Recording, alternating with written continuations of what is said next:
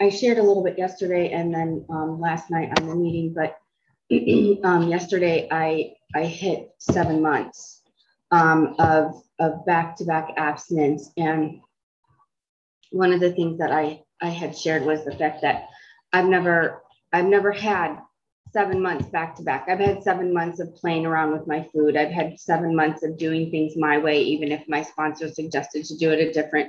There was never once in my program since 2005 that I did exactly what I was supposed to do every single day for 7 months. I'm not bragging about that. I'm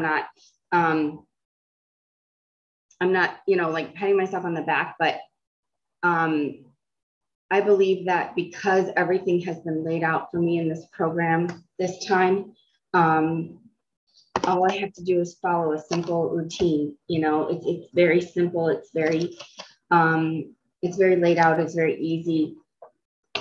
And I can honestly say that for the past 7 months, there may be only a couple of times that I didn't want to do it. You know, that I mean, even last night I was tired. It was 11 o'clock. I had just gotten off the phone with my sponsor and I was like, oh my gosh, I forgot to write about my big book and my for today. Every day I read 5 pages in the big book and I read the for today and I send it over to my sponsor. And one day I forgot and I was like, oh my gosh, I can't believe I forgot. But it happens. I'm human. And, but my sponsor, like when I told my sponsor, I was like, oh my gosh, I forgot to do it today. I'll get it done as soon as we get off the phone. And he goes, oh, well, you can do it tomorrow. I go, no. Cause I know for me, as soon as I break that routine, I fall, you know, I fall off, like not fall off like completely or anything like that, but I don't need things to knock. I just didn't want that. And not because it was 7 months yesterday or anything like that. It was just because this is important to me and I want to continue to make it important.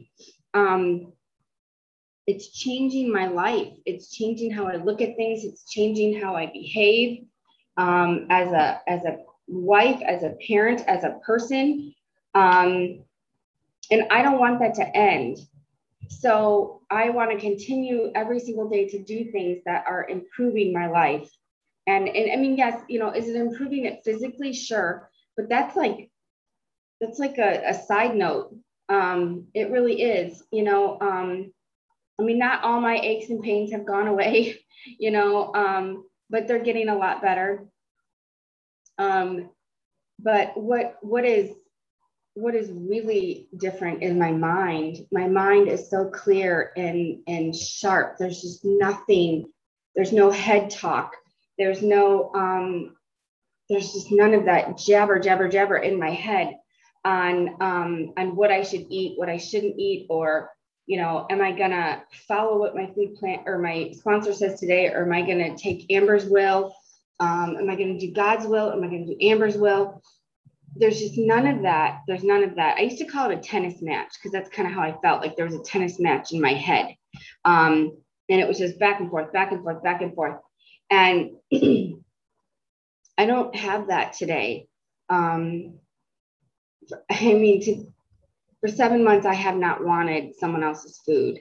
I have not wanted, and I know they say that the food is just a symptom. And I really do believe that because it's gone. That symptom for me is gone. Now, I'm not saying all the rest is gone. I mean, I still struggle with, as I said, my character defects. My mouth can get me into a lot of trouble very quickly. And I, you know, so I have to really be careful and I have to pause and pray before I talk sometimes, especially when it comes to my kids and my husband. But every day I'm changing. Even I'm changing on my turnaround on when I'm angry about something. Last Friday, I was so angry about something. I wanted to sue our water company. And I was hell bent. I was like, I'm going to sue them. That's it. I'm done. I've never said I'm going to sue somebody in my life. And I was like, I was so mad.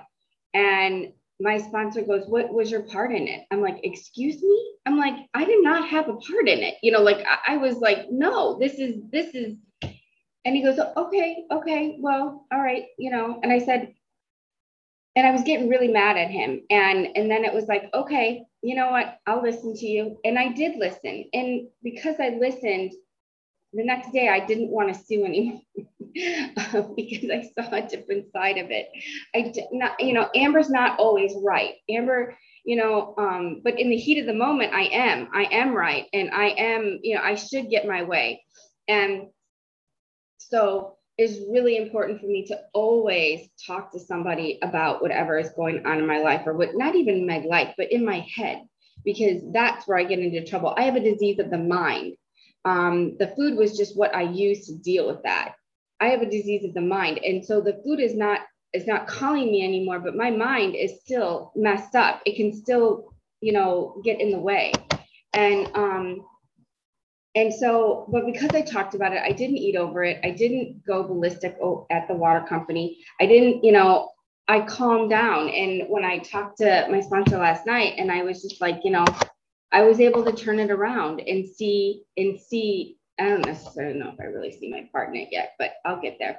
But I mean, I'm a work in progress. I am not, you know, I'm not perfect by any means, but but the fact that I could turn the anger down several notches and look at and calm down about it, and not even obsessing about it anymore. I mean, because the old me would have obsessed and just kept picking it up as if I was picking up a bag of food. You know, I can emotionally binge just as easily as I can physically binge. And so that is something that I am seeing change in my program too, is that I'm no longer emotionally binging over things. And I'm just really grateful for that, because the emotional binge normally would lead to a physical binge if I kept that stirring in my mind. And so if I can just offer anything, it's like, just keep doing what your sponsor's telling you to do, you know, take the direction. Because miracles do happen when I get out of the way. And so if, as I said, just whatever your sponsor tells you to do, no matter how crazy, no matter how stupid, no matter how angry you are at them, it is worth it. I mean, you know, for the first 2 months, I thought I was going to die. I thought I was in hell. The detox was awful. You know, I wasn't sure. I thought I had a headache from hell. I thought I had a brain tumor. I thought for sure I was like, oh my God, something's wrong. And I was detoxing for all the crap that I was putting in my body for so many years. And if you are new, and when you hear them say that if you go back out, it's harder to come back in, it really is. It's harder to get sober once you break your abstinence. And I had to get off a lot of crap. My body was, I am a low bottom food addict, and my body was just screaming for things when I, you know, abruptly cut them off. And I made it. I was not a pleasant person, but I made it. And I thank all of you who have been on here during that journey, because I would not be here without you. You know, I've been coming to a 7 a.m. morning pretty consistently for the past 7 months. And I just thank you all for being a part of my recovery, because I just wouldn't be here without it. I love starting my day like this. If someone ever said I would start my day with a meeting, I would say, okay, sure.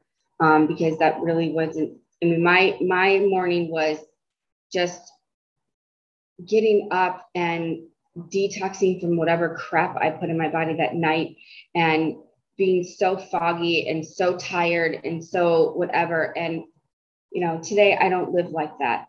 I get up in the morning and I get my breakfast and I get on a meeting. So thanks. That's all I got.